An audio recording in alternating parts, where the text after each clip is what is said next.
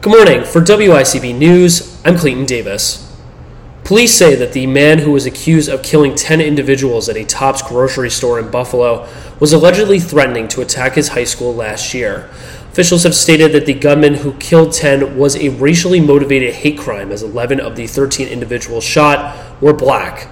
The suspect is currently arraigned on first degree murder charges hours after being taken into custody. Continuing with news from Buffalo, Governor Kathy Hochul says that $2.8 million will be going into helping victims. Funds can be used to cover up to $6,000 in funeral, burial, and medical expenses, as well as counseling. Hochul also states that ride sharing services such as Uber and Lyft will provide up to $20 for rides to the other two grocery stores.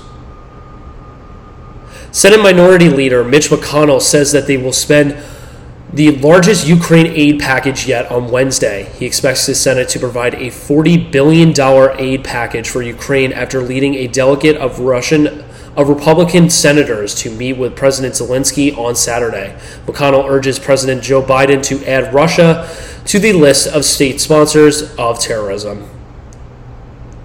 Tompkins County has updated their management system to help EMS responders. In a presentation conducted by Greg Potter, the director of ITS, ITS hopes to correct potential confusion when dispatchers receive a call. This includes dispatchers asking the caller identifying questions which were made difficult when responding to a call from Cayuga County cell towers. The other project ITS is hoping to complete is a system specific to municipal code officers. New York State is looking for a man using a fraudulent credit card in Newfield. On March 7th, a man used the, cre- the credit card at Little Lawns Equipment to buy a lawnmower in the range of between 6,000 to $7,000, according to a Google search. Police asked to contact them if anybody has seen the man or the mower at 607 347 4463.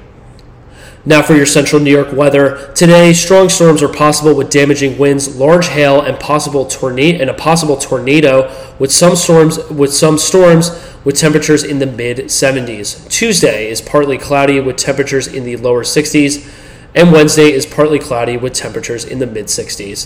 WICB, thank you so much for everything. I love you so much. For WICB News, I'm Clayton Davis.